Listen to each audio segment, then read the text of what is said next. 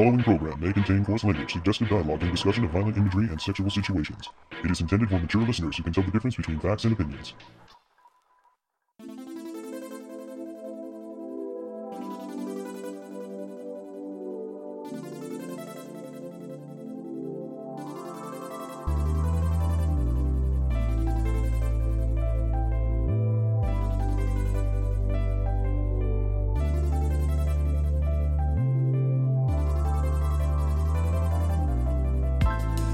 Welcome to this jam packed episode of the Toonami Faithful Podcast. I am your host, Sketch. This time we'll be discussing the pending arrival of Dr. Stone and bidding farewell to JoJo's Bizarre Adventure Diamond is Unbreakable. Toonami's had so many shows coming and going lately that we want to assure you that we do intend to talk about each and every one of them over the course of the coming weeks. We will continue to have a variety of contributors on each of those episodes in various segments, just because it's darn hard to have us all in one place at one time. Thank you so much for listening. You can email us at podcast at ToonamiFaithful.com and follow us on Facebook.com backslash ToonamiFaithful Podcast and on Twitter at Toonami Podcast. You can listen to the podcast on just about everything, including iTunes, Google Music, and now Spotify. You can find every episode of the podcast to stream online at SoundCloud.com backslash Faithful Podcast. Be sure to get the latest news by following at Toonami News on Twitter and read the news, views, and reviews on ToonamiFaithful.com. And now I'll turn it over to CJ and V-Lord to talk about Toonami's latest rock solid edition.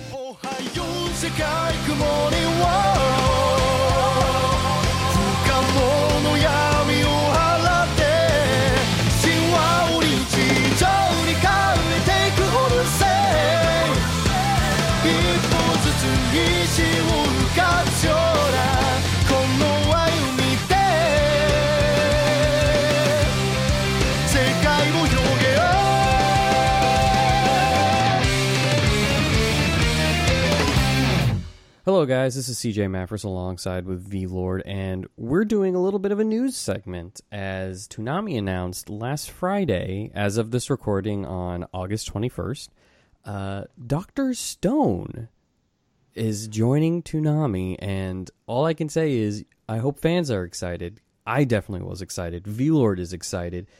A lot of the people working on Dr. Stone seem to be really excited, and we're just here to kind of give a broad you know, kind of overview of the show, our thoughts, the manga, everything about Doctor Stone, because as as many of you might have saw during our Anime Expo coverage, I immediately tweeted, "Get this on Toonami," and lo and behold.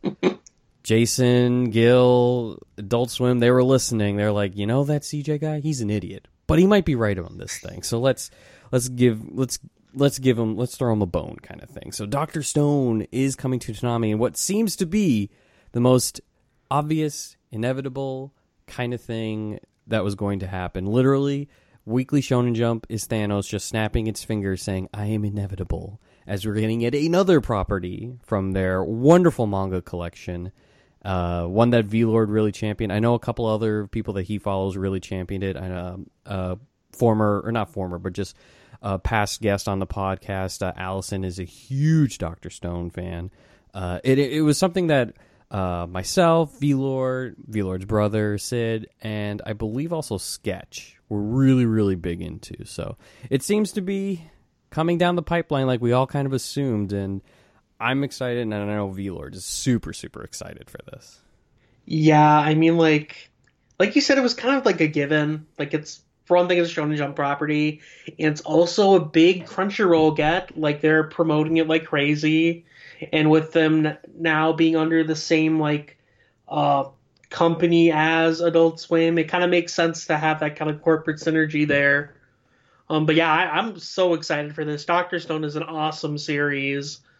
Um, and it's also kind of an interesting pickup too because it's not really an action show per se. It's more of like an adventure series. Mm-hmm.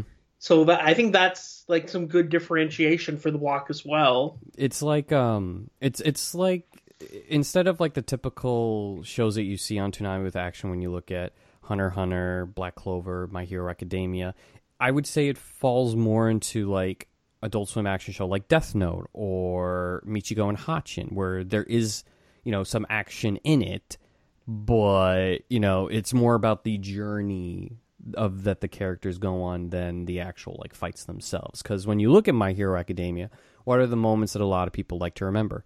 Uh, Izuku versus Todoroki in the sports festival arc, All Might versus One for All um, when they had to rescue Kachan, and even just recently with Kachan versus Izuku for the second time. Uh, it, it's a lot of these fights that kind of really galvanize the fan base. Same could be said for Black Clover with certain uh, fights that go on during uh, during the more recent arcs, of course, with uh, brother being a huge antagonist right now.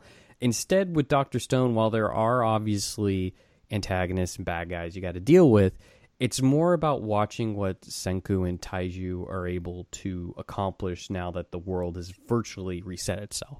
So it, it's more about that.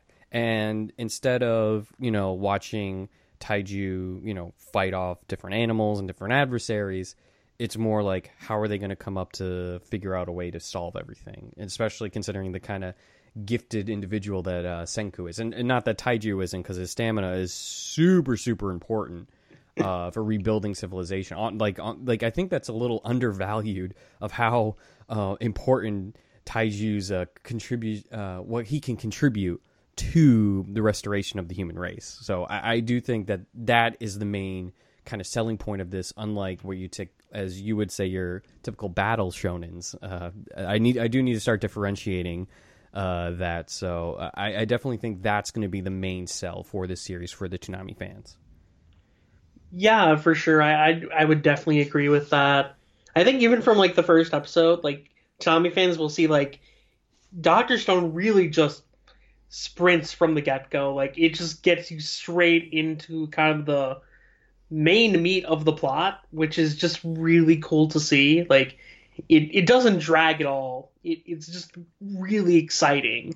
Which is important too, considering how how long the first kind of conflict that you see Senku and Taiju face, how long that really not only took in their time, but it, when you think about it, it's like they had to do all these different types of tests and things like that and so it's along the lines of like you know if they they didn't pace it the way that they did it would feel way too slow right from the get-go which isn't which isn't what you want as a good first impression with it. But uh, as as V-Lord said I believe on our AX thing it's like I mean he's a demon slayer boy you know and he he has a few other you know weekly shonen jump uh, properties that are near and dear to him. And uh, like I say, he is a fan of Doctor Stone.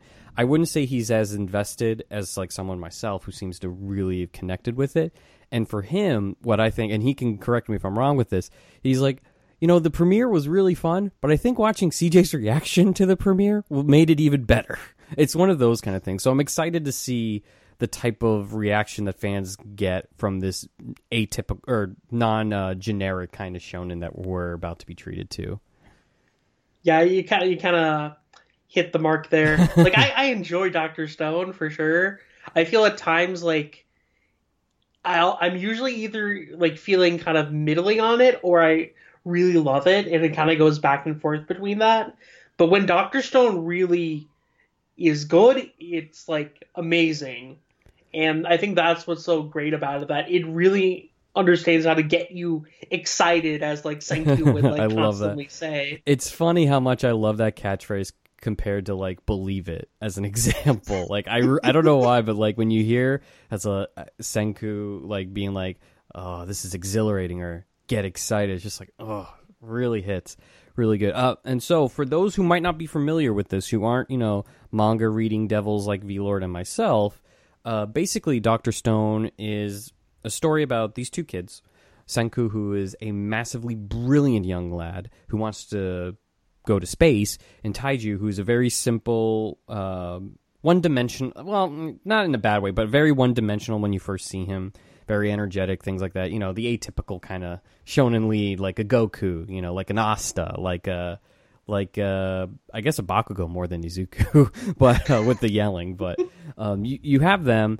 The uh, Taiju is about to.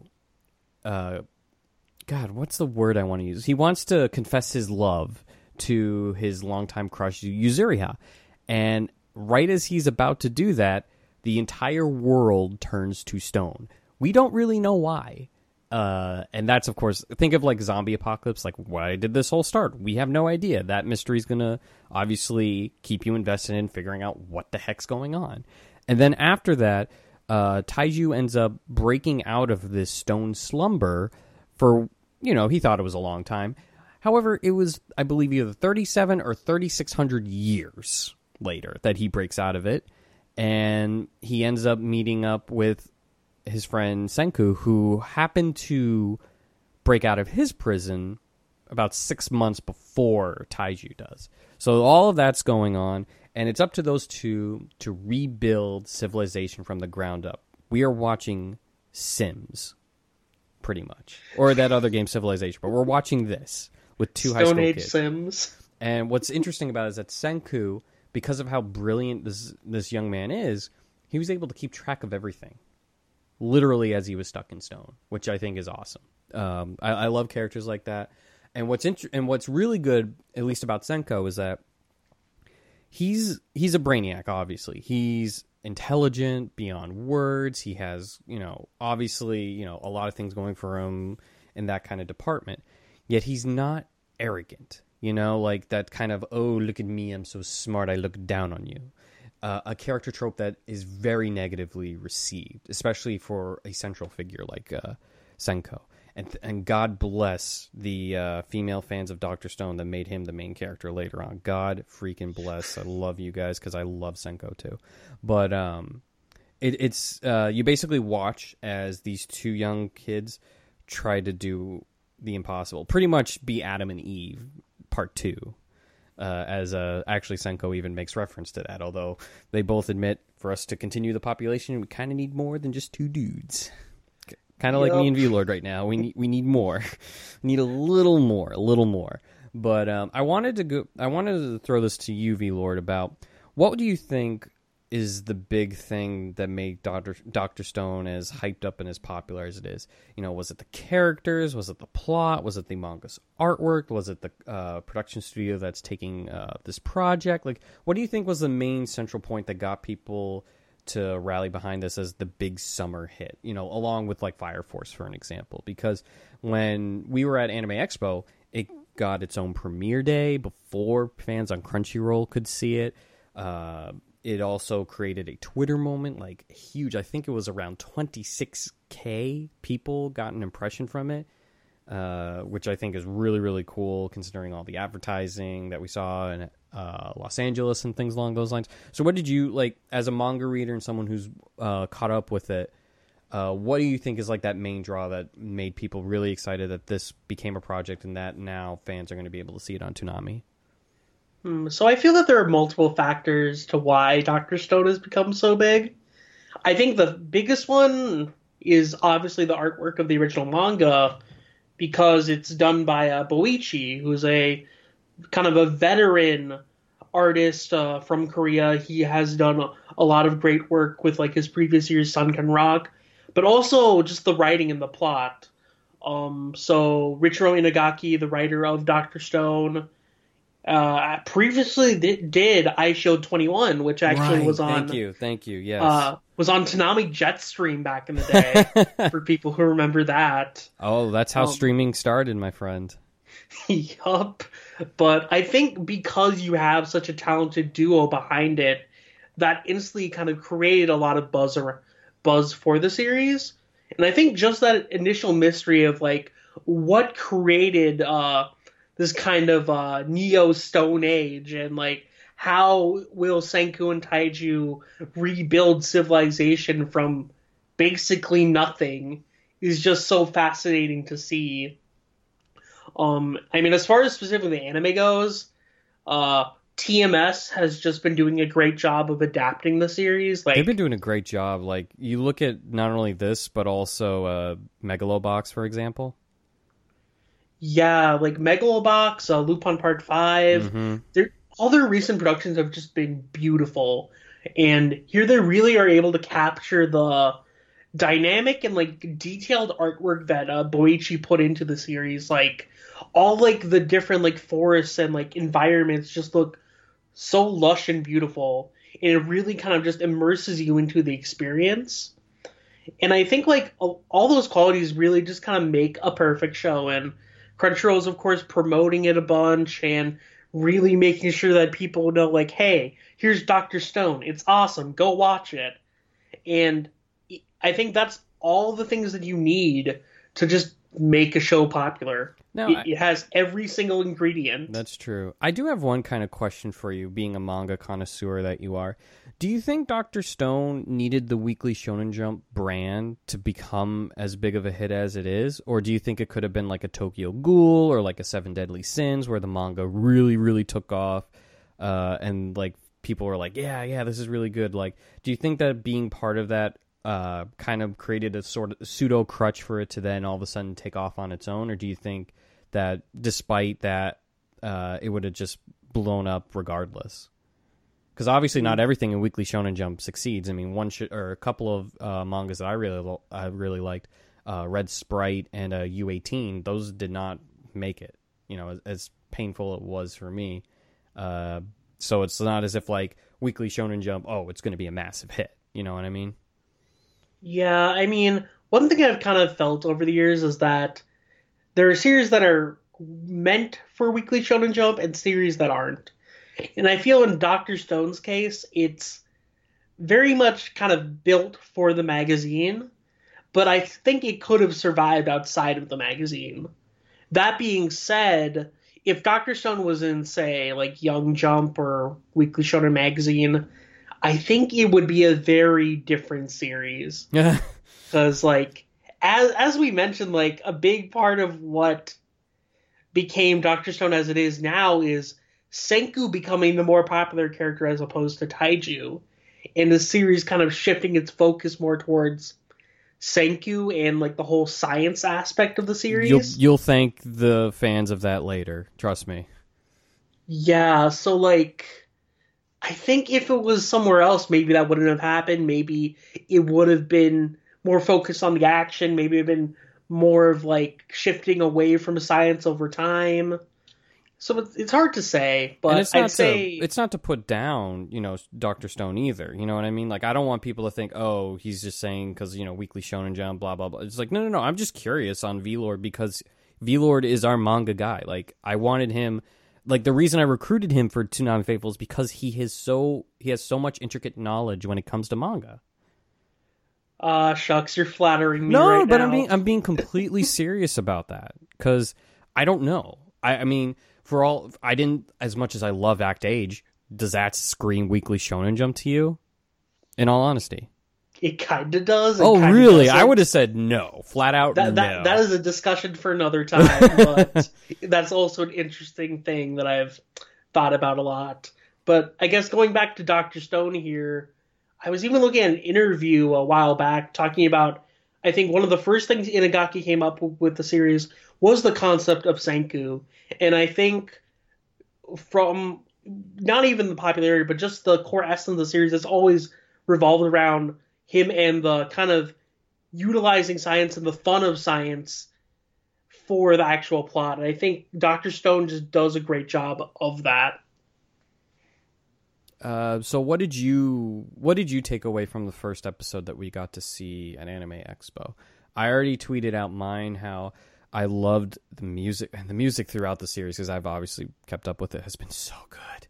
Oh, it's so dramatic. I, I love some of it's just so great. Uh, and I loved the idea of when Senku and Taiju are working on sci- their, their scientific method on certain uh, hypotheses, that they sped up certain things, kind of like what you see in cooking shows and what you see in science shows, where the boring part of like waiting, which is a lot of what science is, and even cooking, Food Wars shout out, uh, you have to wait for these things to work, and instead they sped up. But instead of just like the problem with Food Wars is that it would all of a sudden go from point A to point C and it just like and you kind of get whiplash. Here you see how we get from point a to point c and that that b that's waiting was just sped up so you see like senku like walking like double his speed or something maybe even triple his speed. And i thought it was an ingenious kind of spin to what you have in those types of shows to then incorporate that into an anime. Yeah, like I remember that ending montage that you're mentioning where it's all sped up. So good. In the manga, that was like uh, I think just silent pages for like a while in the Mhm. second chapter, and they just did a really good job of adapting that. Like I feel a lot of adaptations, especially Shonen Jump adaptations, kind of do this thing where they only try to adapt like the first half of the first chapter or just the first chapter itself hmm but it was very clear that TMS was trying to make sure that the story of Doctor Stone is being properly transferred into the anime medium. Like, not all series work is one to one, Right. and Doctor Stone in this case definitely does not. Like, there are things that needed to be changed, and they did so, and it was perfect. I think by the end of the first episode, you get a good idea of what the series is about, and that's what a first episode should do. And you can, you can tell folks how excited I was after as we were walking out. Yeah, even even during like the opening, because they showed at the end of the first episode, you were just fangasming over all like the different characters that show up in it. No, and we still haven't seen them. I'm on the dub, not not the subbed. So I know I know certain individuals that I love have already shown up, but the dub it's been I think five episodes, and my characters. I mean, I was happy about a certain character named Tsukasa when when he shows up. I think that's pretty cool. But um, it, it's it's definitely like I, I've always, I was obviously fan even my brother because I got him into Doctor Stone. So I was like, hey, I know you're not the biggest weekly Shonen Jump guy, uh, but you do trust overall. Why don't we check this out because it's different? And he's like, okay, I'll watch. Then he's watching. He's like, yeah, I'm hooked. I love it. Um, I do want to also ask V Lord, are you on the sub or the dub of Doctor Stone? So I haven't been keeping up with the show that much, but oh, okay. the episodes that I have been watching have been dubbed. Okay. I think I got up No, to that- like episode three, I think, but I I really love the dub. See, that's exactly Um, what I wanted to talk about. So, for those of you who are interested in the dub, which I'm sure many of you guys are, we all do our Phantom uh, casting director couch. The uh, main cast of this series is uh, Taiju is Ricco, and I can never pronounce that last name. Um, do you know how to say the last name? I do not. I think it's Fajardo. Fajardo. We're gonna go with that. He's also the voice of Mirio from uh, My Hero Academia, which is just like duh, especially with how excited Taiju gets. Brittany Lauda will be Yuzuriha, who is a huge Toonami fan who has been like waiting for a show that she's in to really like, or, or let's say a prominent character of hers gets to be on the block. So I know she's super pumped about that. And Senku is Aaron Dais, uh, Daisuke or Daimusuke. And I for the, it's Izubuke. I don't know. and we do apologize for the names. If it was like sports names, like I could tell you, I could say Ilya Kovalchuk because I've heard that name so many freaking times as a like one of the best Russian players to be on the NHL. But I can't name English voice actors to save my life. Oh, I'm so bad. Why can't we all be just be like John Brown? Make it easy for me, please. Uh, but uh, in any case, for those of you who are wondering, he was the former voice of um, God Elric, the younger Elric. God, what's his name? Alphonse. Alphonse, thank you. God, I cannot. Yeah. He was also a Leonardo Watch in Blood Blockade Battlefront. Oh, Alien is going to give you a treat for that shout out. Uh, so basically, they they nailed the casting. I feel with this the voice and the cadence that these uh, actors and actresses have. Uh, we don't really get to hear much of Yuzuriha, obviously, but it's. I mean, later on you'll get to hear it more and more, which will be really nice. But I think the casting for Senku was super, super important, and I think they nailed it. You know, Taiju, he's great. He is great, and, and Ricco does an absolutely phenomenal job. Honestly, a phenomenal job with a lot of the characters he's been. I think my favorite that he's done was uh, Garo. He was Leon in the first in the first Garo, uh, and it, it was it was just amazing. You know, he he really brings a lot of energy. Like a lot of the projects that he's on, you feel that energy, and I think he does that with Taiju. Kind of like how Dallas Reid uh, does Asta, where yeah, Asta yells a lot. Yeah, it's annoying, things like that, and uh, Taiju definitely falls into that category.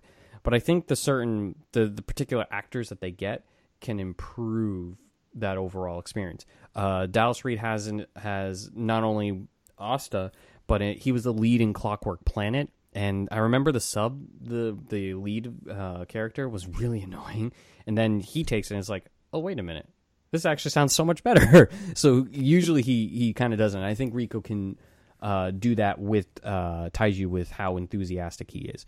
But Senku definitely was, I think, the most important character to cast in this. And I'm sure V Lord would agree with me on that. And it sounds great. He- I think I think Aaron does an amazing job to kind of not necessarily sound snobbish, but sound like, yeah, I, I understand what I'm doing. And I'm I'm sure Aaron's just like, I don't care if you hate it. That doesn't move me one millimeter.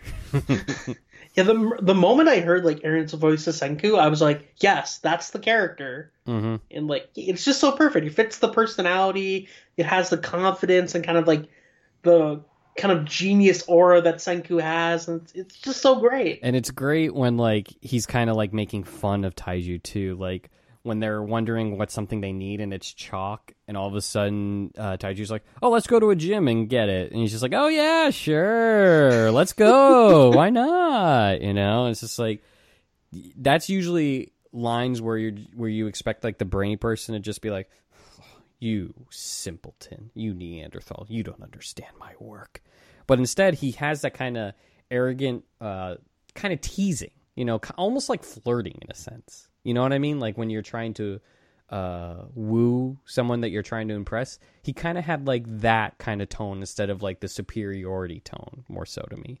And instead, like Senku isn't perfect either. He he realizes his own limitations with his stamina, with being able to do uh, you know physical labor, things along those lines. And you even see the fault face, which is nice. I like that because it's kind of like if he never had it, it'd almost be like the Nico Robin's syndrome, where she just seems so perfect. And I know as the series went on, I oh god, what was it? The one with Doflamingo. What was that? Dressrosa. There we go. When it was there, you started to see some of that personality of Robin's kind of come out a little bit more. And like, I understand like liking oh the mysterious side. I like my characters to feel more real, you know. And Senku has that where he's not always perfect it- and and just so far from these like first few episodes too, and as I've I've read on too, um, he knows everything. He can get thwarted. Um, some funny things kind of blow up in his face, I guess, and it's just like he kind of rolls with it instead of thinking this wasn't in my my playbook. You know what I mean? Yeah, for sure. Like, I feel the the one of the things that I think Doctor Stone does really well is like making sure all the characters are multifaceted. Like, like you said, Senku is like a very smart guy, but he's also has like a more humorous side. He kind of acts like a human being, Yeah. and that that's just really really great. And the same thing is with Taiju too. Too like Taiju is kind of the embodiment of like hot blooded like battle shonen main character, but he also kind of has a more serious side as well. Or how about And his it's always great when you get to see that. Like I will say this: when he finds Yuzuriha's stone statue, that was very touching. Like it, it- you would expect that at like the near the end of a series, and instead it's right at the beginning.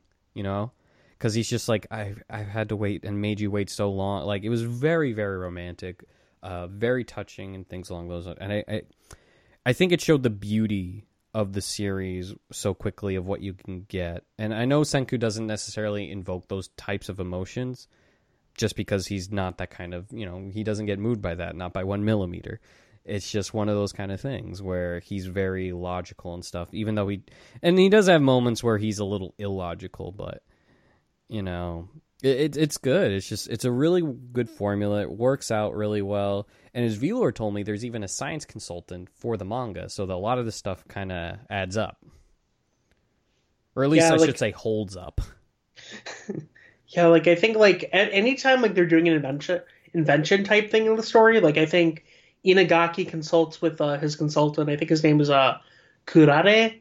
Um and yeah, so it's kind of like Food Wars where they also have a food consultant there. So it's kind of cool that they're also trying to like educate readers a bit while they're like uh going through the story. It, We- it's kind of it's really cool. we couldn't get cells at work, but this is the next best thing of teaching you about things. Now we're going to learn how to be able to make brandy at your home. And remember, if you do not have a liquor's license, do not do that. You could be arrested. and do a lot of hard time, and if not that, a lot of, a large fine. Oh, you don't want that. You don't want that. And as oh, it's so funny in that episode, the first episode, Taiju's like, "Wait a minute, we're too young to drink," and Senku's like, "No, we're not. We're like over three thousand years old right now." and we're like, I mean, technically on this birth certificate, it would say that. So I, I do like that. It's a little bit of it's like I like when shows kind of teach you things. Like when you learn uh, later on when Senku wants to get chalk, like different ways that they make it and the different uses for it too. And in fact, of him trying to make soap because he doesn't want anyone to get sick because he mentioned how back in the day bacteria was a huge threat to human civilization. I mean, for God's sakes, look at the Black Death that nearly ravaged Europe. Yeah, like um, I, I do love like the whole moment where they kind of like uh encapsulate all like the different ideas of the science like through like the soap and the different like ingredients that they have to use, Mm-hmm. and it kind of all comes down to like, hey, this is why the series is called Doctor Stone because you have all these different items that are like revolving around these like stone like minerals. I, I, I just really feel that the Toonami fans are really going to enjoy Senku. I really do. He's getting this chance to shine, and I've been, I know I've been waiting for a Doctor Stone anime for a while. There's been many uh, Weekly Shonen Jump editors and uh, translators who have been like, "Where is this anime? We need it now." I know a very prominent voice for anime, uh, Yonko Productions, has easily been hyping up Doctor Stone just as much as anyone else. So this is just so exciting that it, that it's coming to Toonami. It's just it's crazy because you know back back I want to say a couple years, you know, fans had to wait for My Hero Academia. They had to wait for Mob Psycho 100. And now all of a sudden we've seen just such a switch in philosophy to where Toonami's just like, "Oh, Fire Force is really hot." No pun intended. Uh yeah, let's let's have that air, especially considering how quickly Funimation is dubbing it. Oh, Doctor Stone's really big and we're about to uh, lose a time slot yeah, let's bring that in. I mean, we work with Crunchyroll, why not? And everyone seems to really like it, and it's been really requested. Oh, Demon Slayer? Oh, oh, yes, please, please, please, please, please give us that. You know what I mean? Like, it's been such, it's been such a shift in that. Instead of like waiting to see if these shows uh, sizzle uh, well after the fact, they're going with no. Let's strike while the iron's hot. Um, you know, negatives be damned. Let's get it in. And I'm glad that it's at a time when Doctor Stone becomes available. And like, it's it's it's weird because the weekly Shonen Jump influx just keeps on rolling. And while I'm not saying that I didn't expect like more of those types of properties to come in, I feel like it's the right properties. You know, like we're not all of a sudden having Yuki Yuna Hot Springs on Toonami as much as you know Tenchi Muyo. It's like hey, same thing. You know, it's like no, no, no. But you know, we're not having that. Um, I have a feeling Jujutsu Kaisen is only like an assured thing that's coming once the more uh, chapters of that comes available. But I like this new influx of weekly shonen jump you know back then it was the one piece the naruto the bleach you know even throw in hunter hunter since a lot of those series kind of branched off from that you know. And of course there's yu yu hakusho for the cartoon network days and things along those lines. But it's like we're getting this new influx new talent you know. Food wars comes in dr stone's in demon slayer's going to be joining you know. We have black clover and my hero academia. I'm not really counting boruto because there's there's something's not right I think going on with that. But that's that's for another day. But this influx of you know new weekly Shonen Jump, I think Doctor Stone is right there at the forefront. And while it may not be V Lord's favorite, uh, as Demon Slayer, I think definitely has the the edge. Uh, I definitely feel like Doctor Stone could become a face of the new Shonen that's coming. You know, even more so than the Promised Neverland, if you can believe that. Yeah, I feel like bringing in all these Shonen Jump shows is kind of the best idea for Toonami. So because a lot of them are going to keep going for a while, so that will bring in kind of the lineup consistency that they're looking for. But also they have a lot of mass appeal. Whether you like it or not, a lot of these series are very broad in their audiences. Yeah, they're technically aimed at more of like the teenage preteen demographic, but that doesn't mean other people don't enjoy them. And there, a lot of them are just genu- genuinely great series. Doctor Stone's Girl good.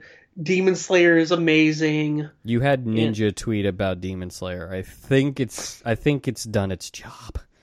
Yeah, so hey, if like we get like Jujutsu Kaisen or uh, Act Age or something in the future on the block, I'd be happy. I, I wouldn't hold my breath on Act Age, although who knows, stranger things can happen.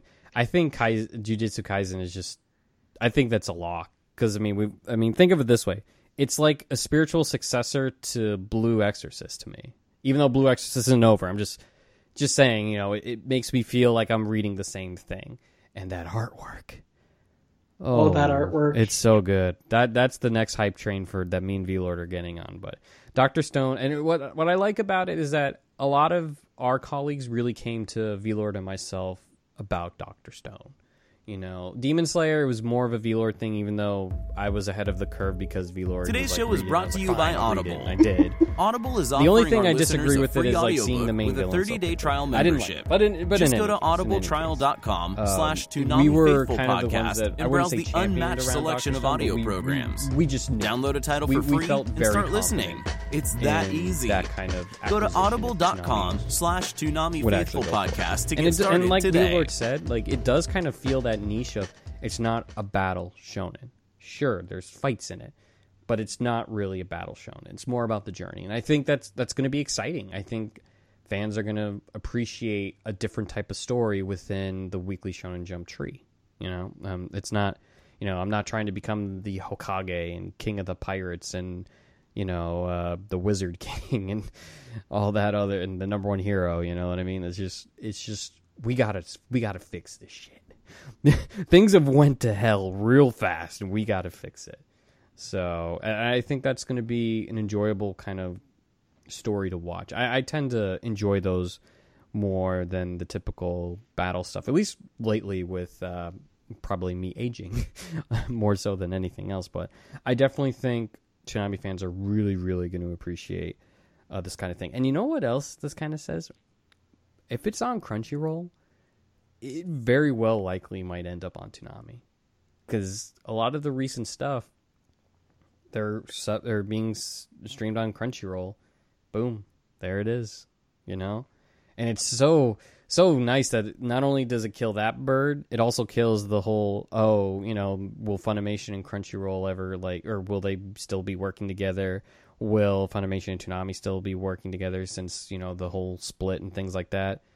I'm still surprised that a Black Clover is getting dubbed. You know, I, I mean, just because of the split, I'm like, well, how's that gonna work? The fact that Fire Force, you know, is still, and obviously Doctor Stone too. It's like they're still willing to work together, which I think is a really good thing. So when those two companies continue working together, that also includes Toonami in that too, which I think is a very, very, very powerful um, kind of kind of thing to have happen to put fans' mind at ease. You know, it isn't always like we didn't Toonami fans didn't lose anything. Not only are you going to be able to kind of get a sample of what Toonami's uh, or what Funimation's doing with their simul dubs, if you're not fortunate enough to be able to uh, subscribe to that, you'll be given a little taste of it. And those kind of shows aren't you know blocked for from Toonami to be able to air them, which I think is just as important. So you know, there might be a, a different series that Funimation is currently dubbing in their simuldub season now. You know, I, I just got back, or not got back, but I just started watching Astra Lost in Space, which I think is really cool. Uh, I've been enjoying our Artur. God, what is that? It's like Arutifua. God, I can't. I can't talk today. I'm sorry, fans. it, it's it, it's just another uh, a tire class gets uh, transported to a mythical world, and this one kid ends up getting ostracized and sent to his death in a labyrinth, and he ends up surviving, and he becomes wicked strong. Um, I really enjoyed that. Um, I've been watching as well as Hensuki uh, as an example, and I feel like there's oh, and Copcraft. Uh, along with um, a certain uh, accelerator thing, because I love the Index franchise. But it's like saying like Toonami is still like it's not going to be able to get all their simulcasts, and in fact, they're not going to be able to get it as soon as you know the anime seasons go on and on. But the fact that they could still give you that kind of taste instead of like, oh, Aniplex, we're gonna have to, or an Aniplex title, we're gonna have to wait a little bit. Viz, we're gonna have to wait a little bit.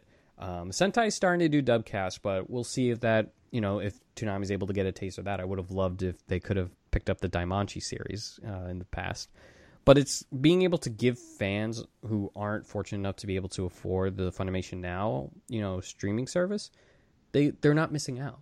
Especially with like big shows like Fire Force and Doctor Stone specifically for this uh, kind of rambling kind of thing. So I think that's super important. Yeah, I mean, I going back to that, I think like I feel the people who are watching like shows on Funimation now and the Toonami audience aren't like a one in one overlap. Which is why having these shows on Toonami, even if like they aren't necessarily the first premiere of them, like Doctor Stone is going to be like what four or five weeks behind the The- Funimation release. Right. That's still fine because there are going to be people who don't have Funimation now who are going to watch it on there. and I think it's just it's it's a way to kind of be able to build that popularity because from people that I've talked with, they love having their shows on Toonami. That's so important, you know. It's just it's just one of those kind of things where the more eyes, the better. Both Yeah, it just good. gives it gives all the more exposure, and that's a great thing for any anime. V-Lord, have you ever watched the movie El Dorado? I think I did like a long time ago. Oh, Isn't isn't that the meme that has like both both? That's yeah, what I was gonna do. Both, but uh, that's kind of it for this Doctor Stone kind of roundup. Um, like I said, it was announced last Friday, as of this podcast episode or this uh, segment recording, that it was joining Toonami. It's super exciting. I'm excited. The cast is excited. Social media was excited. People were pumped. the The tweet that Toonami News did announcing that blew up so fast. Like I was taking a hiatus from Twitter, and my phone would not stop vibrating. I'm like, I, I, I can't do this right now. I had to take my phone away and like turn it off. Oh Put it into god! a safe. Make sure it can't be touched at all times. Exactly. It was just like it was going nuts, and I know I can speak for V Lord, uh, along with myself, that we are very, very pleased that a show like this is getting a chance. I, I really think because it's like I say, it's not your tip. It's not typical, and the more that these kind of shonen series kind of stray away from the battle shonen like tropes and cliches, I think the fact that it's this popular really resonates with people for that kind of reason. So that should be super exciting. I'm glad that you. Uh, I'm glad that people are going to get a chance to watch it. Better love Senku and Kohaku. You have to. You have no choice, or else I don't love you anymore. Uh, in any case, I'm going to toss it back to the rest of this podcast episode. And everyone, thank you for listening, and thank you for giving uh, Doctor Stone your support. I guess just because it was really requested. Even Demarco said so. So pass it on along for the uh, the rest of the show. And yeah, there we go. Breakdown, breakdown. Listen, breakdown, breakdown. Listen, breakdown, breakdown.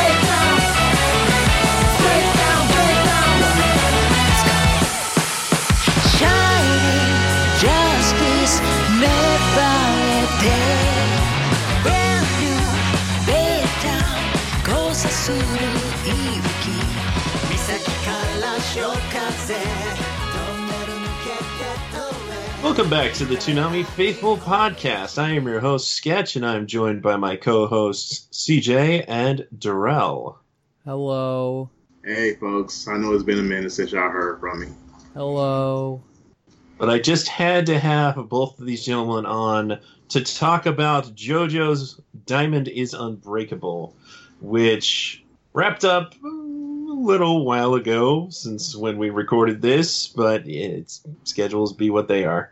Yeah, But we wanted to give it a proper send off, so I will hand it over to CJ to get us rolling. I get to hijack more podcasts. Be scared, everyone. Be very scared. Uh, He's the captain now. I am. Yes, give me your power. Give me, give me, give me. But uh, yeah, if this was a proper send off, we'd do a full episode. Just saying, but you know, time constraints would would be that as it may. Uh, I'm recently, or I've finished reviewing the first part uh that Viz released of Diamonds Unbreakable, and it was the first 20 episodes. You know, it's a rough draft right now. It isn't out yet, and things like that. But something that at least Diamonds Unbreakable spoke to me. I really needed this series because my love for JoJo was really wavering and fading fast. Part one, I felt was always kind of boring, even though it set the tone and it did give us Speedwagon and Dio, which is awesome. Um, but part two has some very troubling parts in it that I just I can't get past. That bothers me on a fundamental level. Part three has many moments where I'm just like, why are why was this the most pop? It's like the Gundam Wing argument.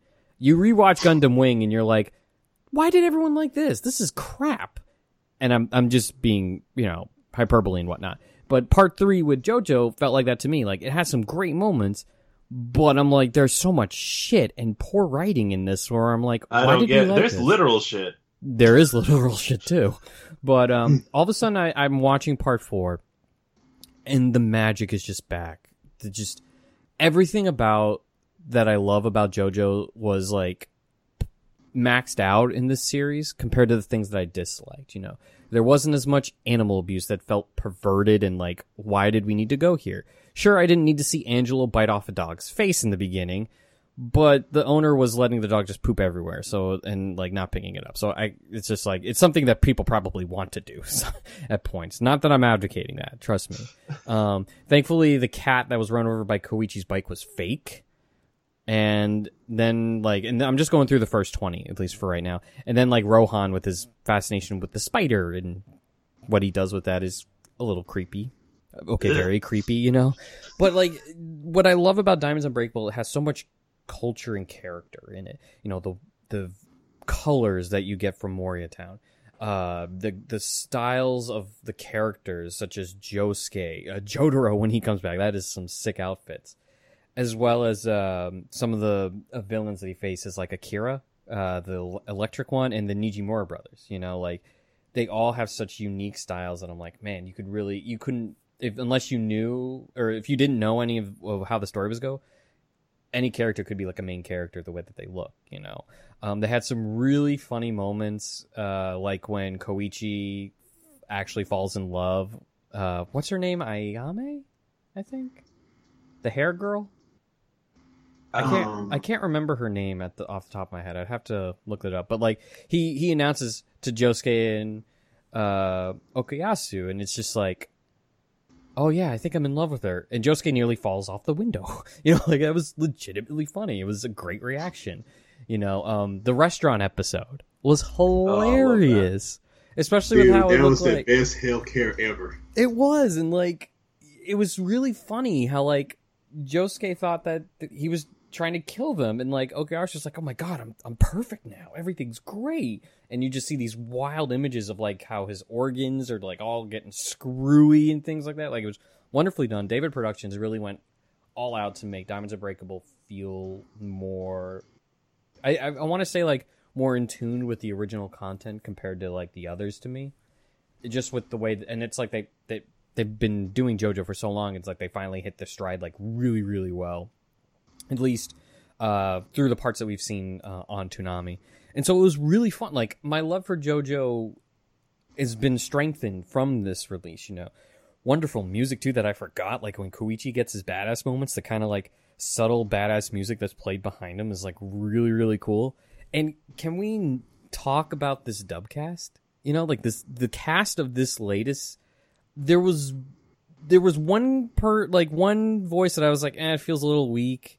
I'm not gonna like throw names in there. I'll just talk about who I really liked. But like, I really thought that Zach Aguilar just stole the show with Koichi. Oh yeah. he does such a phenomenal job with him. He he really gets like, and of course I'm used to him with the lower tone from when I heard him in Aldnoah.Zero as Slaine and as Genos in One Punch Man. You know, like that kind of tone, and to hear him be like high pitched and like go crazy, it was nuts. Uh, Faye Mata was phenomenal as like this two faced woman of like this sweet innocent, like oh I love you, and then all of a Yukako. sudden Yukako, thank you, thank you.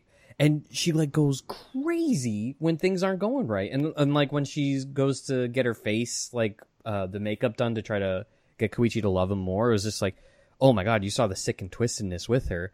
Uh, Kira Buckland, oh my god, it was so good hearing her as Reimi. Oh my god, it was so good. I loved it. And it, I mean, and like this was kind of the the series that put Billy Kometz on the map. And like you can't hear him in anything that isn't big lately. He's been every in everything. And Yeah. like hearing him as Josuke was great. So for me at least, and we can talk, you know, more past those first twenty episodes. I just kind of want to set the the table for you guys. Like I'm reading or I'm rewatching these twenty episodes, and I just can't stop. You know, like I'm I'm pissed that I have to wait for the the next set to finish it because it's just that good. Like the lore and the breadcrumbs that were sprinkled from those first 20 episodes of how of what to expect for the next is just so good. And let me tell you something. I never thought we'd get a better villain than dio but goddamn does kira make it difficult to say that he isn't that good. Kira is such a good villain. Oh it was great. It was absolutely great you know and it's, it is it's just it's one of those things where i'm i'm glad that a i stuck with JoJo, though I think I had no choice with it being on Toonami as much as it has. But it's just part four is such a gift. Diamonds Unbreakable is so good. It's so freaking good. It has all the good stuff, very little of the bad stuff. I can't complain about the series joining Toonami, and I, I'm so happy that you know Toonami stuck with it because as, Sketch has alluded to in other points, whether it be on Twitter or other podcasts, the fandom following it on Toonami hasn't been as strong as one might think, which is you know it is what it is. It's sad, you know. You can look at My Hero Academia, Hunter Hunter before. For you know, I think it's developed its brand more on streaming with Crunchyroll more than anything. It just stinks that like Viz doesn't do simul dubbings or um, you know is does like besides buying it, I'm not sh- I'm not sure where you can watch JoJo in English besides Toonami, unless like Hulu has a deal or if Netflix has it. I'm not after privy to the fact. They, well after added- the fact. Yeah, they So- only just recently added the first season of JoJo. Not even Stardust Crusaders yet to And- Hulu and, and Netflix. Interestingly enough, it seemed to be doing really well on Netflix. Which is great. So where, where were those viewers? Mm. Dude, it's JoJo, man. I mean, like I was following the manga way before the anime came out, man. And what I love so much about JoJo is how it's constantly evolving with the times. Though I mean, it stands the test of time.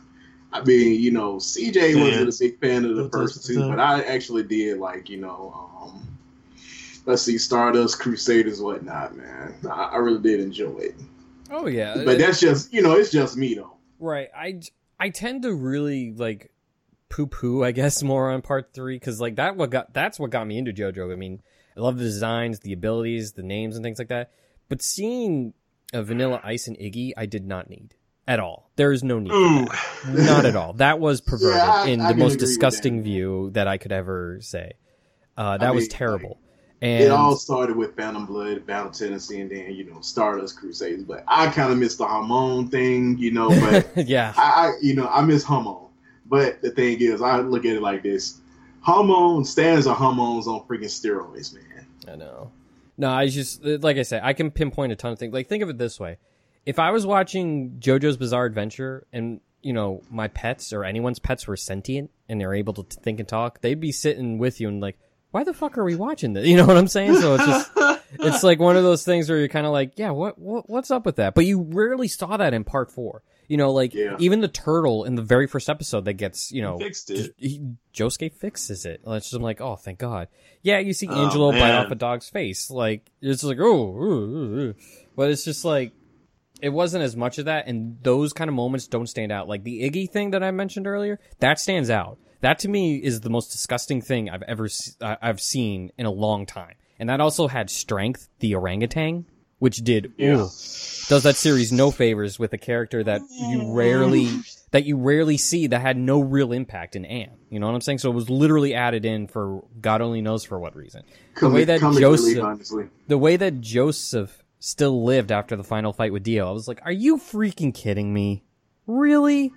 And people complain about the plot armor that Kirito has. Like, are you No, I don't know. People complain about the plot armor that Batman has. Well, I'm just I'm just saying, like, come on. But Yeah. it was nice for Diamonds Unbreakable to move away from a lot of that. The Yeah. the way that the foreshadowing in that series was, that's some damn good writing. Like that's the level that I expect for JoJo because it was super good. Where all of a sudden, like in episode 17, where all of a sudden Kira just happens to almost run over Koichi, and we get to see like the hands, like, oh my god, that's him. That's the one that did all the stuff. And then like, you know, Reimi like kind of hinting at Rohan about stuff, and Rohan looking up his past, like, oh my god, there it is. And there are even moments like where you see Kira, or you saw Kira, and I forget which episode, but you see him in the background. You're like, oh my god. Oh my god, you wouldn't have known like until you like rewatch these things. I So know it's, like the person that you good. least expect in the whole background, and that's the, the motherfucker that's doing everything. But but I have to say, Kira, I think really holds the series together, especially the later half. So like when you finally get to the episode where Koichi and Rohan uh, go into that like I forget what they call it, like dimension toward the dead. It's like oh my god, you need to know more, and then like you get all these like side stories about other stand users and funny things like that, and you're just kind of like oh, this is so much fun. I like this too, but it's like oh, I want more. It's like you're getting the best of both worlds with Diamonds Unbreakable. You get the fun stuff and like fun filler stuff that I don't know really makes JoJo like as popular as it is. But then you get that like serious like the, the story arc of man, are they going to be able to stop this guy who's been getting away with murder for so long and who has an estranged fas- Man, he had been doing it for like 15 years, man. And I'm like, this dude got a hand fetish on top of that, man. Like, Mm. just a hand? He, just a hand. Can someone give him a hand Hand. for carrying I wanted to- JoJo? You Yeah, know, I could really understood does. because of my arm and a leg, but you know. Right. Several bad puns later. Uh. But no, like I like I say, like what made JoJo special were their villains. While I'm not the biggest fan of the Pillarmen from uh, Battle Tendency, I, they weren't terrible. But like Dio is such an iconic villain. He's so good, and it's very hard. I I would think to be able to build another villain to be just as popular, just as you know, well known as Dio. And it's Dio is the ultimate troll, man. you get Kira. Kira is fantastic in every aspect I can think of. He's evil. He's evil. Like he's he's evil incarnate. You know, he's terrible, but he's smart, conniving, super strong, just wildly Not bad looking. eccentric, good looking. But well, at least in before he changes bodies with that Yeah. whole that whole thing. But he also I ain't gonna lie, man. I would have risked it all, man, before that. he gave real consequences. You know, people found out and they died. Like it wasn't no bullshit coming here. No plot armor to save these bit characters. No, there was Oof. real consequences, and they were You terrible. Like they really like connect. You know, and I'm not even counting Reimi. Like just all of them. Like uh the the Brian Beacock's character. I forget his name at the moment. But Shigechi. yeah, yeah, like he dies. Like I was like, that's actually really sad, and I wish we could have gotten to see more. Um, the God, what's her name? The the Cinderella chick who would always do Hey, the yeah. makeovers. Yeah, yeah, like getting rid of her. Like I was like, damn, that's not cool. Like this is this sucks. Dude, he was ruthless, man. A savage. It was, and like I say, the cast was great. I it was funny when I was watching it.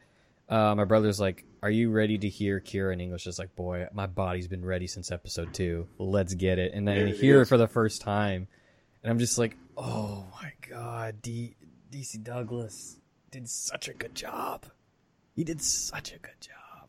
Oh my god, I I can't Yes. talk about it enough. But like, what what what was there anything that Diamond Unbreakable didn't do well? Like the animation, the colors, you know what I mean? Like the vibrant colors that were great. Bringing back some nostalgia with Joseph and Jotaro. You know, you know, keeping everything like the timeline together. Uh, great villains, great cast of characters, cool ass stands. I love Worst Company. I think that's such a cool stand. Not only is it a badass name, but I think it's a super cool stand. Like it's just it was it was it's just awesome. I can't I can't praise Diamonds Unbreakables enough. I, I said it was my favorite so far of JoJo, and I I've watched like maybe five episodes of Part Five, maybe maybe less, maybe more. I can't tell. I still think Diamonds Unbreakable I like more. I will eventually get to uh, Part Five, but I was honestly getting bored. So I mean, that's already. I a haven't seen part start. five yet, but the only thing I'm really waiting for is just the Jodeci, Jodeci ending, freaking you. Yeah, like, and That that's the thing that I remember when I was watching Diamonds Unbreakable on the simulcast. People didn't like the the second intro song. Like everyone missed uh, the Crazy Bizarre Town, which is a great opening. It is, but I happen to like the Chase one so much more. Oh, it's just like it gave you that vibe of like shit's got real. This ain't JoJo. This is like your life's on the line, JoJo. Now it was just so good. Oh my god, I loved it. He's Um, having a joke gas on people. Oh. It happens. I, I was with that intro because it was so good, especially when they like spin the main characters around as it's starting out. You're like, I was just like, yep, yep, that's what I want. That's what I wanted. It was really good. So, like, I, I can't, I can't praise this series enough. It, it really, and as I, as you'll see in the article whenever that gets finished, it is actually the next review I'm, I'm working on writing wise, and like I say, this was needed to revitalize JoJo. I would literally like bring Diamonds Unbreakable to people who haven't watched JoJo and say, watch this before part one, before part two, before part three. I really would. Um, because I, But and I the also thing don't. is, you can actually go into it without having to, you know, watch one, two, or three. Yeah, I mean, it, to a to a degree, because like they talk about the bow and arrow from uh, Niaba, uh, obviously Joseph's family line and him being unfaithful, um, which also really pissed me off. Kills That me. That's like the one thing that I Mm. wish didn't happen. I know, I know. Well, I'll let I'll let Sketch talk in that because we've had our conversation. but conversations. Josuke is about a that. great character, so He is. He is, and so is his mother. Oh, of oh, the his best- mother's the Yes. best. One of the best anime moms out there. Oh man, she's Wish we awesome. had seen more of her. Oh, well, I, We I needed love- more of her. especially when she gets all like cozy with Jotaro. That was Yeah, I know, super man. funny because you like you Oh, don't really see that side of her. But like I say, like Jotaro, okay, like he kind of self explains himself within Diamonds Unbreakable. Joseph also pretty self explanatory. Enyaba, eh, maybe a little bit, but it's just kind of like okay, she had a bow and arrow back then, and now it's been taken to like create more stand users here. Okay, is there any other like previous plot holes that like really are necessary for to see the first three series? No, because Dio isn't mentioned, like, or Dio isn't really relevant in this part and all these other things. So I was kind of just like, I would just throw it in. But yeah, Sketch and I have talked about this too.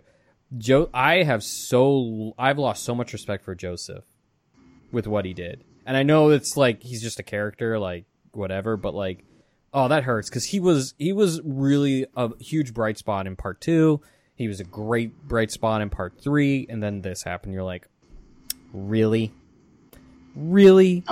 I mean, as dumb as Susie Q was, man, dude, don't step out on your wife. And she stuck with him. You know what I'm saying? Like through all the bullshit that he went through, whether it be like when he's on the plane, nearly dying, nearly dying to Dio and you know, uh, Stardust Crusaders, but then to find out this, and man, what are you doing that old? Like cheating on your wife and having Dude, a he kid? dude, he was laying down some serious wood, man. I'm talking about, hey, they say with age comes experience, man. In that department, man, if you got some age and some experience under your belt, you can lay down the wood, man. Like we say, throw some, throw them D's on it. I just thought he would be shooting blanks. Nope. Some people just have that kind of potency, man. We don't lose nothing for real. Clearly, but and that's the thing, like that awkwardness that like when Josuke and Joseph meet, I wasn't expecting that kind of thing in like JoJo's Bizarre Adventure because it felt real. you know, like I expect that in like what's it, School Rumble, Gamers, uh, um, It's like, hey, yeah, so um, I'm your nephew. Yeah. It's like what? Like, how do you even explain it? Like, What? I'm your freaking nephew. I, I meant more the awkwardness when Josuke actually meets Joseph.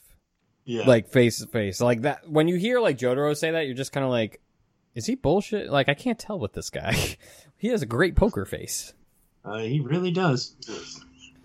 and like i don't know They're like and you guys could easily bring up any kind of like minor story arc that were like that was like really cool like the rat i forget what the rats were called but like that was Oh man, that was so freaky. yeah they melted melt people, people, Yeah. things. Ugh, ugh.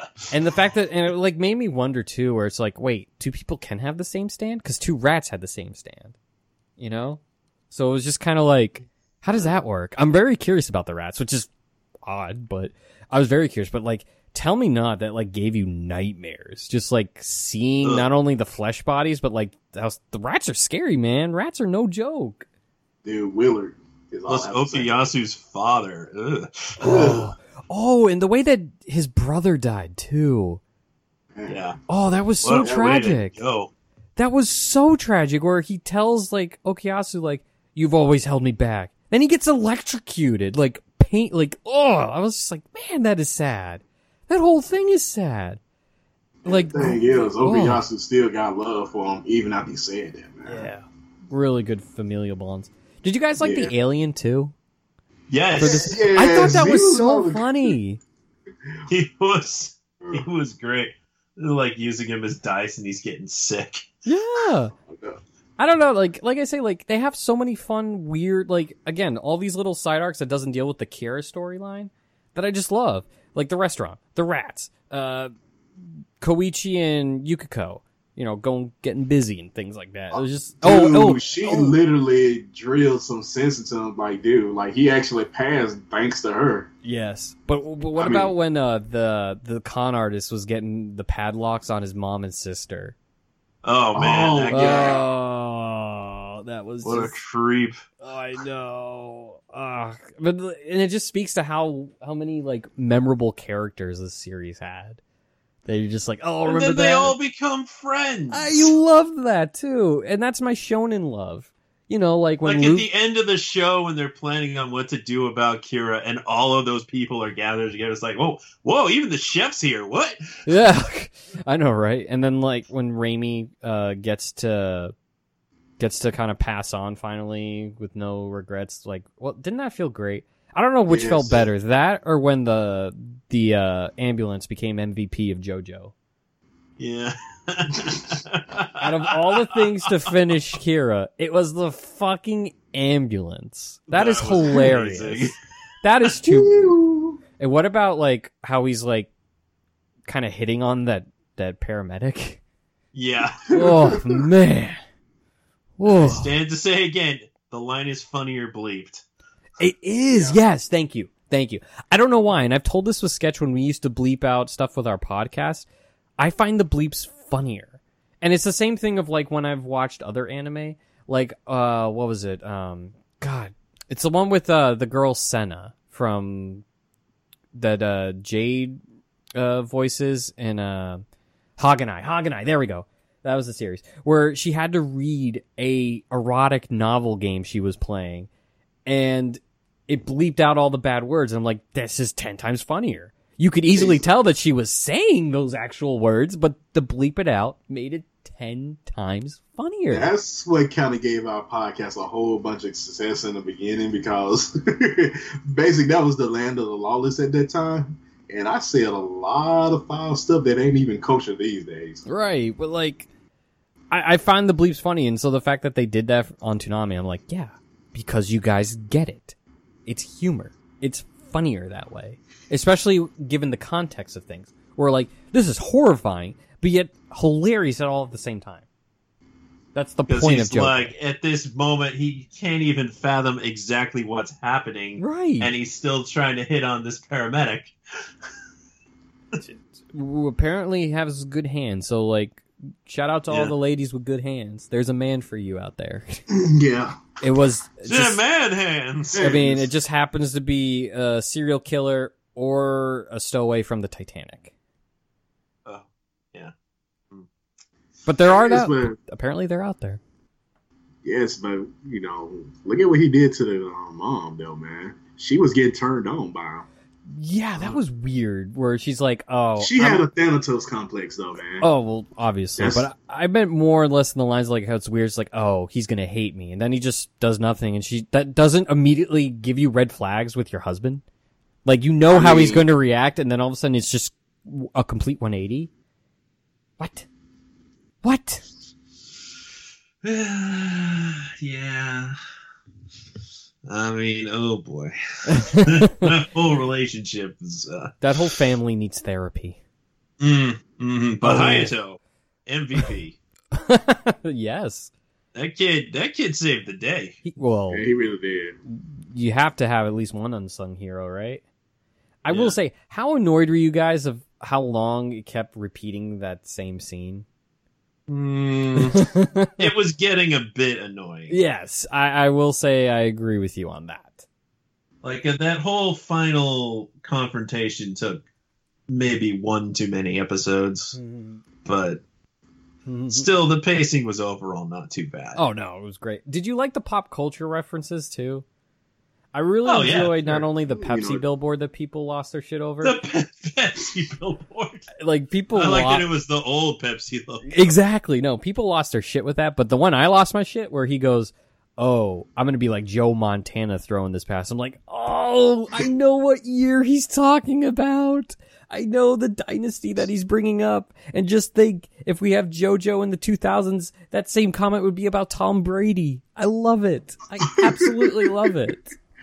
It Oh. really is. Throwing in that Joe Montana reference. Let's fucking go. And no, he is not related to Hannah Montana. Just No. for those younger audience audience members. Oh man. Yeah. I'm because I'm I'm just gonna need for you younger um, viewers and listeners to understand that certain people are not related. Just like um, Taylor Swift did not make um, September. That was Earth, Wind, and Fire. Okay, that, better known as the Elements. Yeah. And the best the best thing for the young people to understand is Hannah Montana is actually related to the person who, who helped or who was featured on Old Town Road. Just- yes, just- Bill, Bill, Ray Cyrus. If y'all don't know, so there you go. yeah. So if you know about some achy breaky hearts, and I just don't think you understand, yeah. Sketch. I was able to throw Old Town Road in a podcast segment. I, oh, th- I think you know, we've won I the only internet. just saw that video the other day because Duelist was like, "You haven't seen that?" I was like, "Is it okay if I don't?" No, it's okay if you to. don't. No, it's it's I must. was having my moment like when Demarco said he hadn't heard "Happy," and everybody was like, "That's impossible." I know that song was everywhere. Holy shit! Yeah, it was. It definitely was everywhere. But apparently, he has heard it since then. I was like, man, I I honestly had not heard that song before for like however long it's existed. I love the memes. I love it. Do you know that's the the theme song for Storming Area 51? Apparently so, and there was another video for that. And it I'm just Keanu Reeves, waiting to see how that plays out, though, man. I know it's not gonna play out for real, though. But I'm I hope you know there's nothing in Area 51, people. I'm just waiting for the JoJo story arc of Area 51. JoJo oh. Part Oh. 77 called 51. I know. I like the fact known- with the alien that it's like for a long time you're not really sure if he's not a stand user, Right. and they oh my just kind of leave no explanation whatsoever. I like that though. I really like where they left things for the viewer to kind of interpret in their own way. I really, really like that. It's a possibility he could have been an alien stand user. he also could have been just a human Sure. who got reconstructive surgery to look the way he does. You know what I mean? Uh, yeah, yeah, maybe. Like there's, this- the- ah, man, there's just so many fun things to think about with JoJo. There is. Oh, at least with this part. At least with this part. Yeah, yeah. I like what CJ was saying. I don't get why Stardust Crusaders is really the popular one because uh, It's it's, longer, a whole lot too. of uh, this has to be the work of an enemy stand. But it's also Just like- longer too. So you'd think yeah, you'd want to be really like, it's too long. yeah. I, I feel like this was a a more manageable uh, length for the entire season, and yeah, for for me with JoJo, like I actually think part one's pretty good, and I really like part two, and part three, it has its moments, but like I really like part four, and I was glad that I actually waited to watch it on Toonami, and I'm doing the same with part five because it's gonna happen. Come on, it's It gonna has we to know it's gonna happen. Happen. they're creatures Dude. of heaven. They brought back Lupin. They brought back Gundam. They're gonna bring. They brought back stuff. Sword Art Online. Yeah, I know. That The that's Kirito waifu Creatures of being habit over there. prevails. that, that's that's the true testament of things. They brought back that, which just causes all kinds of issues for people who can't seem to let go of things. Mm, All right, no, all right, all right. They're never gonna let go. it's just no need to bring up the sword art. Well, I, I like kicking the hornet's nest, but it was like the same thing with JoJo. Like for me, there were things that I can't let go that bother me with that series. But yet here comes part four to the rescue, saving the series. Diamonds Unbreakable saved anime. That and and Toonami. Let's just let's just put that out there, sketch. Save JoJo anyway. it did for me, definitely. But like, I love, and I- I would even say this to Josuke's face. I love his hair. His I hair's great. love- I love Yeah. it. I think How it's can anybody cool. insult that hair? You don't you don't talk about that pompadour, man. No, it's it's like one of the. It's like uh, well, well, it's the it's the JoJo Kuwabara, right there. Yeah. Josuke is the JoJo Kuwabara. Mm, yeah, he's really more the JoJo Yusuke, but No, the hair is more cool. he's compassionate. He's soft. He's like a soft soul. Uh, I mean, Okuyasu's really more Kuwabara. It would help if Okuyasu was actually cool.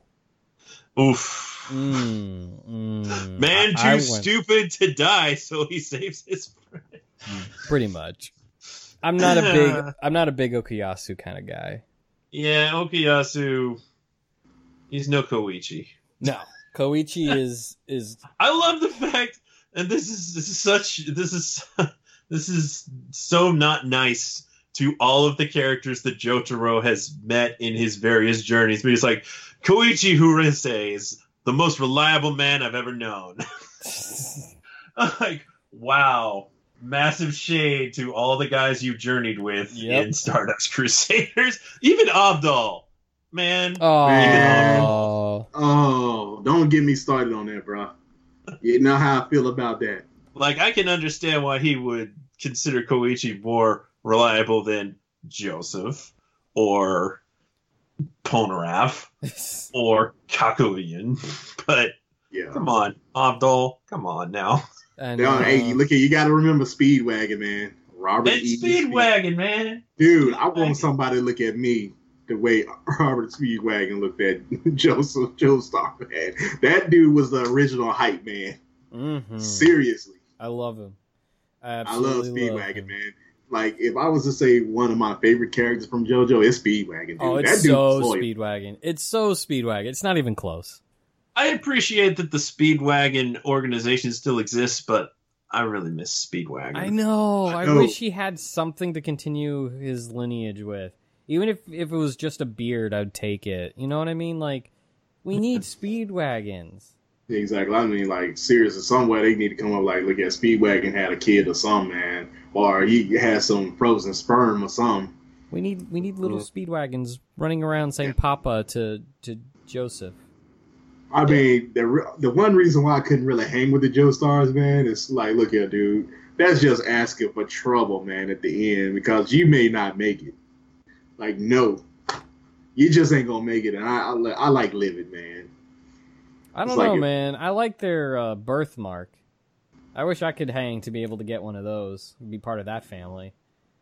Well, I will say this: uh, when it comes to waifus from JoJo, I think Diamonds Unbreakable has the best one out of all of them, even more than Lisa Lisa. So there. Josuke's mom. man. Josuke's mom. I ain't gonna lie, she was a milkman. She got it going on, my Going on. Dude, two two things like- that are always good. A, she looks slamming, and B, she's old. And I mean old enough to mature. yeah to have like those kind of like kind of conversations with because some of y'all are wifing up high school chicks and some of y'all are in your 30s stop Stop it! Stop it! Stop it! Stop it! well, i don't know i mean i don't know i've evolved from from that because i remember obviously when i was younger i would obviously like the high school one since hello i'm in high school but now it's it's weird because like now i don't even think of like the high school characters like that it's more just like oh but there's this older one that looks awesome like in uh we never learn uh, my Mhm. wife who's the teacher oh my god she's awesome the pink haired one she's fucking Yeah, awesome exactly. yeah, yeah, yeah, she's awesome. I love her. Uh, My Hero Academia, Midnight, Midnight. Midnight. Midnight, and then you know I ain't gonna lie when Mount Woman goes to Time Form, man. That booty, uh, that booty. what what was the other show I just had in my head? Oh no, I lost it. It was one with like oh oh One Piece, Robin. She's like Oh, yeah. thirty. You know what I mean? Like that's perfect. That's She's like up my alley, man. Plus, she's dude. Robin is perfect, man. She plus she got brains, man. She's smart. Mhm. I like that. So, but Exactly. at least JoJo was able to give us that, give us a hot mom. Yes. Especially, and it's even funny when like Okuyasu mentions that when they first become friends. He's like, "You don't need to come to my house," and he's like, "Wait, Josuke, did anyone tell you you have a hot mom?" Uh, It's just like smiles like a little kid and uh, getting a gift from Santa. It's just like, man, I used to have to punch people like, "Hey, man, your mom's hot," or "Your mom's your mom's a real Josuke, fine." Josuke took it in stride. I, I gotta admit, because everyone just kept talking about how attractive she was too. Not even just like his friends, but like strangers too. Because Angelo in the first part even mentions like, I'm gonna, I'm gonna take out your hot mom too. It's just like what? What? Creepy. But yeah, we're, we were talking about how Part Four gave us the best JoJo waifu, above Oh, yeah. Speedwagon and above Lisa Lisa. It's Josuke's mom, hands down. Absolutely. I can't think of a better uh, waifu from JoJo. I just, I just can't. Don't at me. I can't lie though, though, man. Lisa Lisa had that booty though, man. I'm sorry, man. It was yeah, rotund. although, She I- nice booty. but the, that's the thing. There was a bit of an Oedipus moment, so I'm like, oh, that just killed every vibe. I so, I, was- you know that that moment aside, man, I was like, no, I'm I'm looking at cause see, I ain't the son. Because yeah, sketch. We were mentioning how. Joseph, do you love your mom and her two hit multi target? Oh no, no! You get that smut out of here! No, we do not. And I'm going to say this now: Do not put that on Toonami, please. We are not ready. We are know. ready for that kind of culture. I don't think we have to worry about that I. I hope not. But no, we were just mentioning how, um, at least when it comes to waifus, I tend to now, as I've gotten older, I tend to actually be more interested in the older characters from like other. Ah, shows. man of culture as well. Yes, and I'm also don't want to be arrested. Well, dude, like look here. When I look at Black Lagoon, man, I always had to go with um El Capitan anyway, man. I literally love Balalaika Man. There's just something about that woman, man. But Revy has Revy, two hands. Dude, Balalaika is my like perfect woman, man. Dude, she's a friggin' soldier like me, man. You know what I could do to things to Capitan? She'd be doing them to Ish. you. Let's be real. Maybe.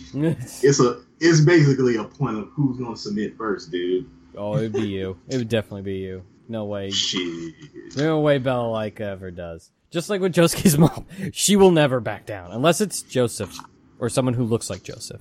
So get some facial surgery and try to get on roids to get the kind of bodies that they do. Which is also something that I find funny with JoJo. Why do these high school kids look like they're NFL players? I don't know. do Dude, they but you gotta feed look at the them? dudes that was on the boat though, man. They were like heavy set, man. They were like they had like 80s dad buys, man, but they were like buff still though, man. They were fat but buff. They look like Buff they make me think of that Captain America Koichi. meme of the dude that's like super or Captain America looking super buff and just like very weird. That's what I think of when I see like these high school kids rocking the NFL thirty year vet or thirty year old vet bod.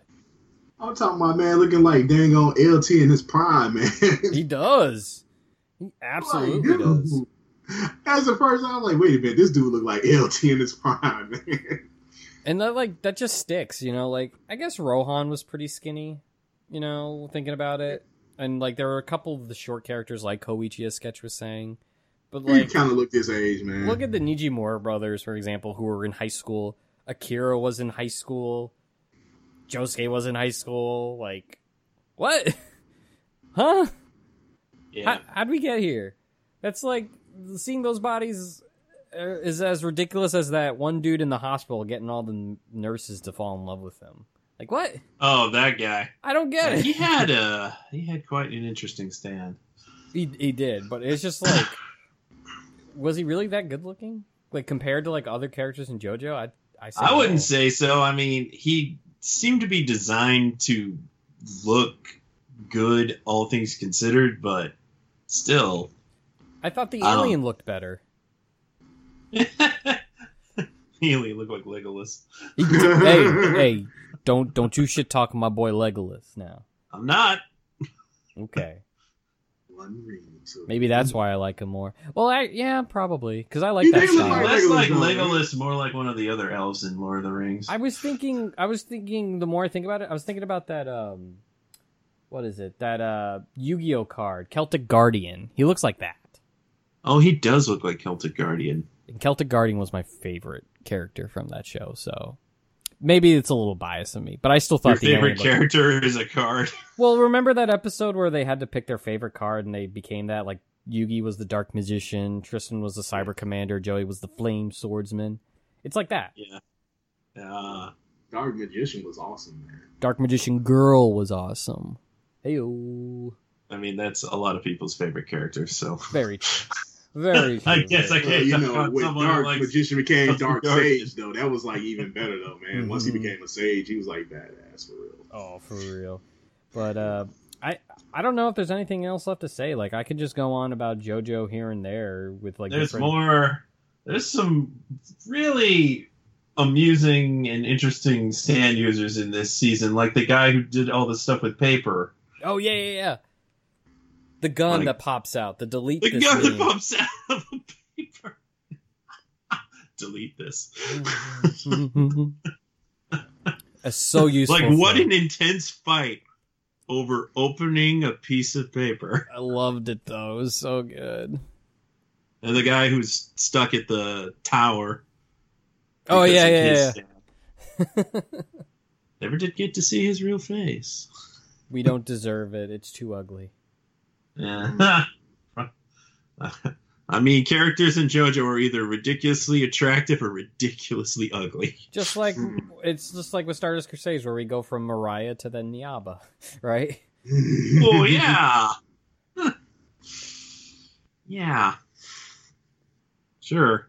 I did kind of get tired of Kira's father just Yeah, around making more stand users, and it's like, come on. that's when like you're that's a little stretching. overkill, dude. That one time that they caught him, I was like, no, guys, don't do it. Don't, don't do it. Ah, he got away. Makes me think of like uh, a Looney Tunes kind of thing right there. It was pretty Looney Tunes, all things considered. I mean, he's a he's a photograph. For pity's So you take a picture of a photograph. photograph that can stab people with an arrow. I it is called JoJo's Bizarre Adventure, so I guess comparing it to Looney Tunes isn't that out of the box. No, Uh, it's pretty loony. It's uh, loony. It's pretty bizarre. Yeah. Uh, Who's Bugs Bunny? who's Bugs know. Bunny? Would that be Joseph, Josuke, Jotaro? I mean, that's.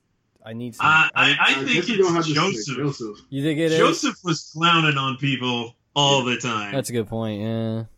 oh, I loved. But then I loved when man? Josuke stole money from Joseph. I mean, technically, he's getting his money back. All the Hey, baby. look at- that that's back child support, right. And the baby, and the baby apparently grows up to be Jolene. Is that what I'm hearing? What? No way. Did she take someone's man? well, that would imply that she turns invisible, does she? I don't know. I, I don't know either. I'm, I'm gonna investigate this as soon as we're done recording. Hmm. I must know. Because at first I thought like Josuke ended up not Josuke. At first I thought that Jotaro ended up getting with Anne. That was the whole reason why they introduced her. And then it's like, no, it isn't her. It's like, then what was the point?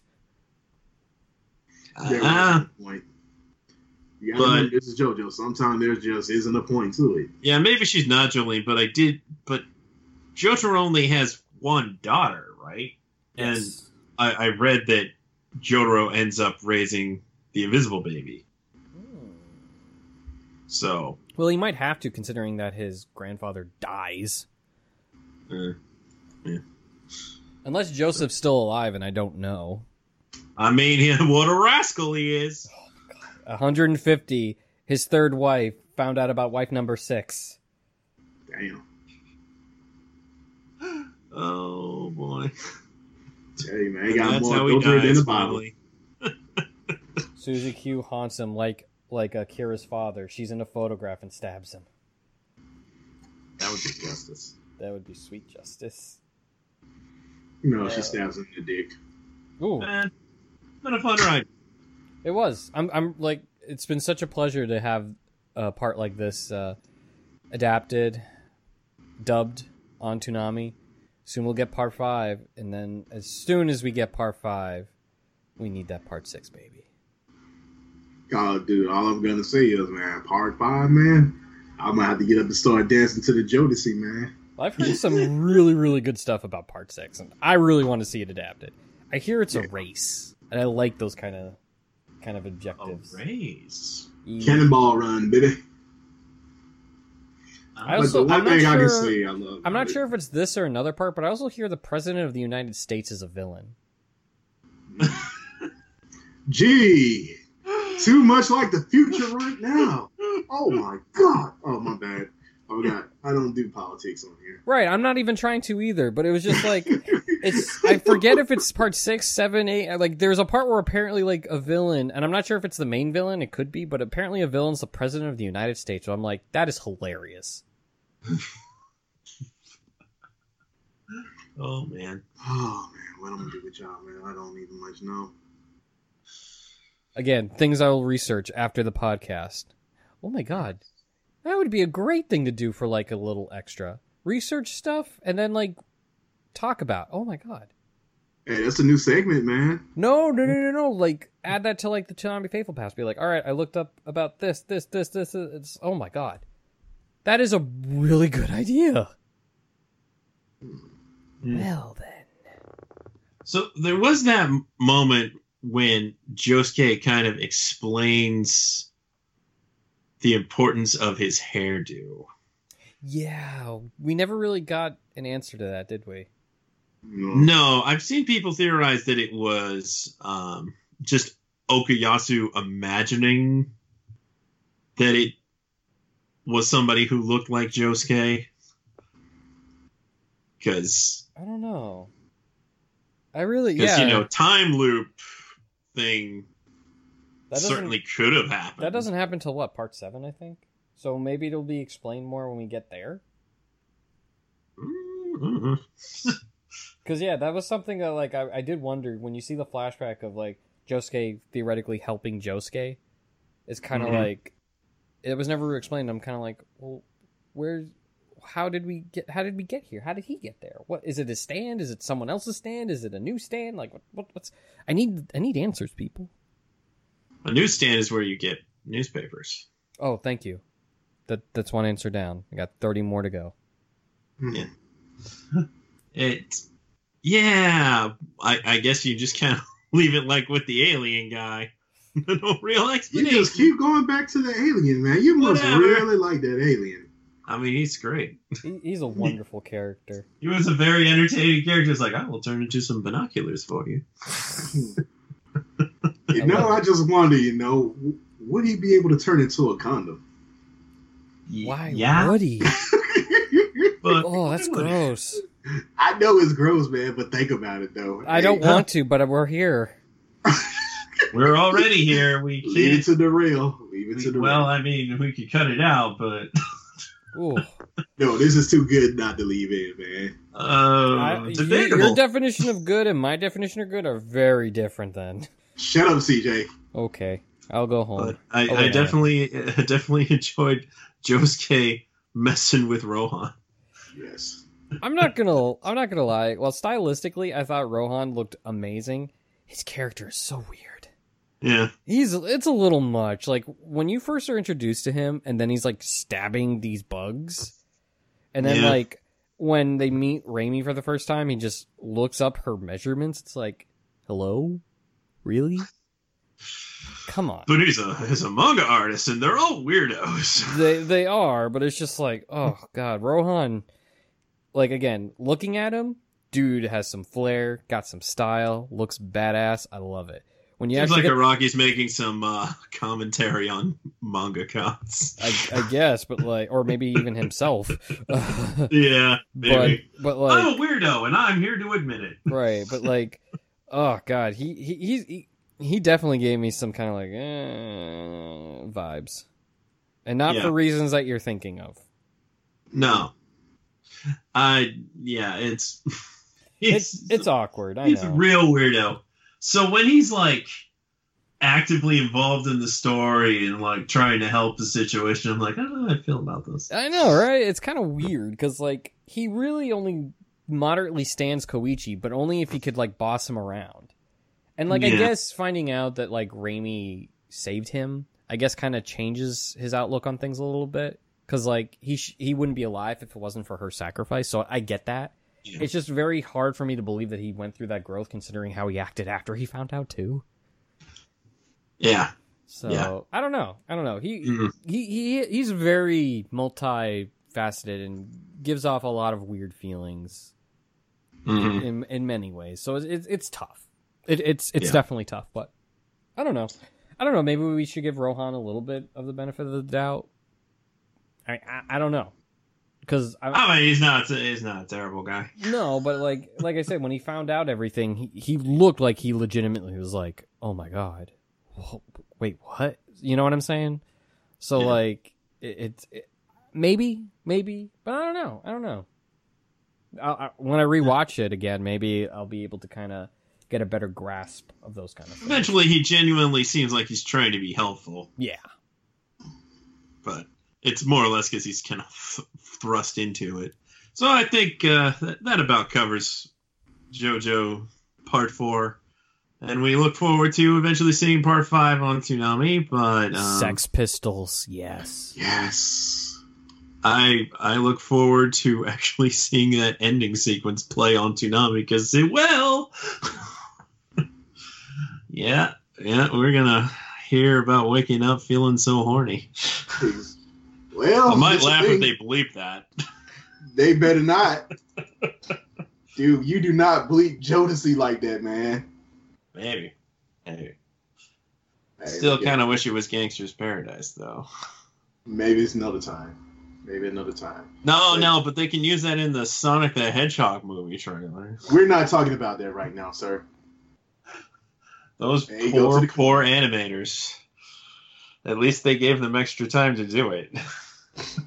Ne- it's kind of crazy that out outlash that bleh, can't talk that uh, back backlash from just people really hating that design actually amounted to them changing it. That's that's a dangerous precedent to set, and I well, we'll see how it how it works out. Anyway, since we are recording this quite some time after JoJo's season wrapped up, uh, a major event actually happened in Japan a couple of weeks ago that neither Darrell nor I have been on the podcast to kind of talk about. So we're going to take a moment to do that. Uh, that being the Kyoto Animation fire caused by arson and ah man i was watching this happen like getting the news updates as it was happening in japan because it was nighttime over here. And the news just kept getting worse and worse and worse and more horrifying. It's still a lot to to process. And now the there's been 35 lives lost because of this and a good 30 other people injured some critically. It's just awful absolutely awful.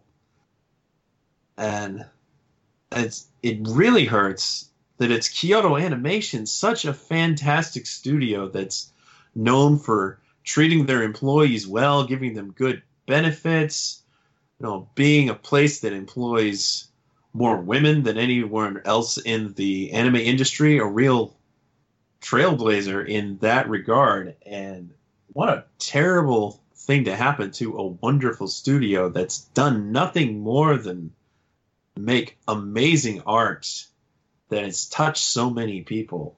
I just is heartbreaking. Like th- this happened mere days after I saw the Sound Euphonium movie in theaters. And it's just unreal that this has happened. How could anybody do this? I I mean, I've, I've spattered off a lot right now, but really, I have no words to describe this whole thing. It's it, it's such a senseless act that I, I just. You got anything to say, Darrell? Yeah, I do. Um, you know, growing up the way I did, man, I kind of came from a culture of violence, man, and some of the things that I saw. So, you know, I really do try to avoid the news a lot because every time I turn around, you know, it's constantly someone's dead or, you know, through the violent acts. And, you know, even being a soldier, you know, it was kind of like, this is what I saw, you know, being deployed at times, you know. And I felt like I really didn't have a right to speak on this because, you know, um, I felt like I was just a harbinger of death, you know, for the time that I served, and I was like, you know, I really didn't have a right to speak on this because violence was pretty much, you know, a way of life for me, you know, in that in that regard. But the thing is, you know, my heart goes out to what happened in, you know, with Kyoto Anime Animation Studio, and I look at it, I was like, I still have a heart because you know, it really did affect me some kind of way because these are innocent civilians that didn't have nothing, had done nothing wrong, and you have this fucking psychotic ass arson that just decided to raise hell. And the one thing that I see out of it that's good is the whole anime community for once came together and stop fighting to put their differences aside for once. And it showed a great sense of community, you know, especially for Japan. You know, the the donations, you know, I'm definitely proud of everybody in the community for what they've done and come together. Because at this point, so much of what we see in the world today, it's better that we come together instead of being divided, you know, as a as a group. And I do pray for you know what happened at Kyoto Animation that everybody else, you know, the survivors do recover, and they'll be able to eventually get past it. But those are mental scars that are never gonna go away. But for once, I'm just proud to see that our community came together in a time where you know violence happens all around the world, but at least we could actually help our neighbors. And that's pretty much all I have to say. That's true. The amount of support that we've seen come out of this is amazing. It, it just goes to show you where when horrible things can happen, the goodness of people can make all the difference and, you know, kind of you know, reinforce your faith in humanity. It's it's amazing to see so many people in the anime industry and the anime fandom coming together in support for Kyoto Animation. And we we love Kyoto Animation. It, it breaks our hearts that this happened. And of course, our condolences to the survivors and the loved ones of those who didn't. It's it's a heartbreaking thing. All right, I think we we pretty much there. You know, I, I know it's hard, but uh, I think we can just end it on that note.